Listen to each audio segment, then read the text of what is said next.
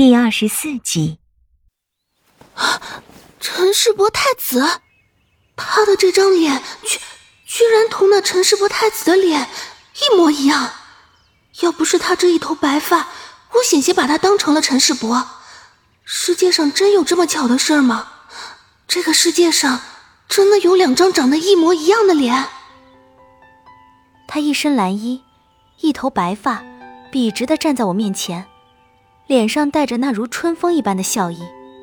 长长的睫毛一眨一眨看着我，是不是对这张脸很眼熟啊？啊，是，是很眼熟。你，你今天怎么不戴面具了？只见他笑着往前走两步，拿起放在桌面上的银色面具，声音有些低沉：“人，总不能一辈子都把脸藏在面具后面吧？”他这话说的像是不着痕迹，可是说者无心，听者有意。我自打脸上长了龙鳞之后，便整日的遮着脸，从不以本来面目见人。我还真想像他说的那样，一辈子都把脸藏在面具后面。即便是现在脸上没有面具，但这张假脸不就是另一种面具吗？唉，谁愿意一辈子都把脸藏在面具后面啊？可我若是以真面目示人，估计好几条街的人都会被我吓跑。我受不了别人异样的眼神，把脸藏起来是我最好的选择。我咬着嘴唇，低下了头。许是李化生发现了他这句话说的不对，连忙转身安慰我：“有时候把脸藏起来，也是一种明智的选择。我不是也是戴着面具才去劫了你吗？”嗯。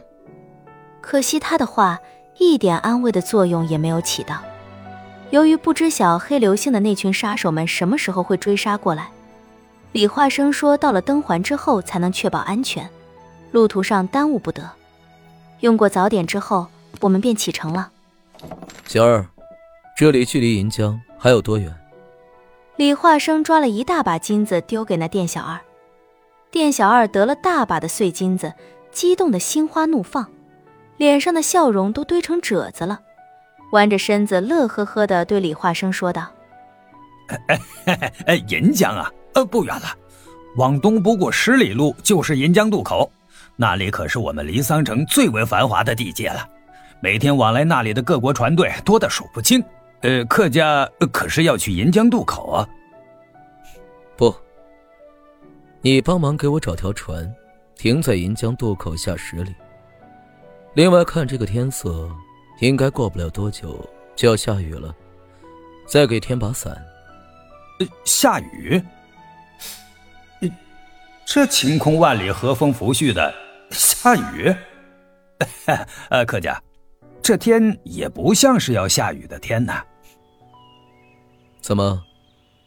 这碎金子不够吗？呃，够了，够了，就是买下这家店都有富裕。呃，小的马上去办，马上去办。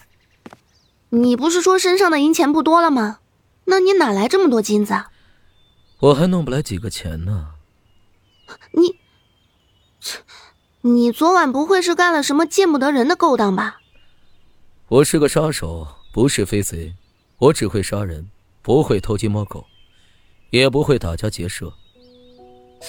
那你昨天晚上出去转一转的意思是？赚钱。这以后的千万里路，没点盘缠怎么行啊？哦，店小二得了不少好处，办事的效率自然是极快。不到一个时辰，又满面春风的立在我和我李化生的面前。哎，客家一切都安排好了，这是你要的伞，出自离桑城里制伞的大家，呃，是一把十二竹骨的油纸伞。你看看，可还如意？嗯，辛苦了。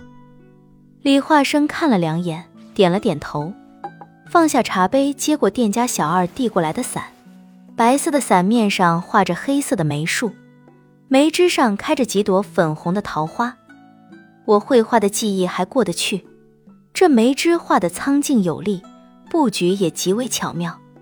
只是那梅花看样子只是用朱砂点了几下。算是个败笔，但一眼望去却也赏心悦目。店小二从怀里掏出半捧金子，满脸堆笑的凑到李化生身旁，说道：“客客家，这这余下的金钱，你你 留给你了，以后也开家客栈，记得多备空房，免得到时候没得住了，他又来耍横。”李化生的目光转向我，我脸上的表情慢慢的沉了下去，鼻子一哼，将脸转到一旁。不理他，青石巷里弯弯绕绕，曲折的很。虽然艳阳当空，但两旁房屋密布，挡住了阳光。曲径通幽是这条巷子给我的感觉。我抱着油纸伞走在青石小路上，李化生一手拿着剑，一手牵着我，不时跟我谈论这家木屋建造如何，这家店面中卖的玩意儿是何出处。好半晌才走出巷子。来到城门口，眼前豁然一亮，山水青青，湛蓝的天空中飘着几朵闲散的云朵，四月的春风拂过脸颊，带来阵阵清香，心情顷刻间舒展开来。我们沿着一条向东的小河边往前走，李化生这才跟我道明这段路程。银江流经韩李两国，只在韩国境内擦了个角落。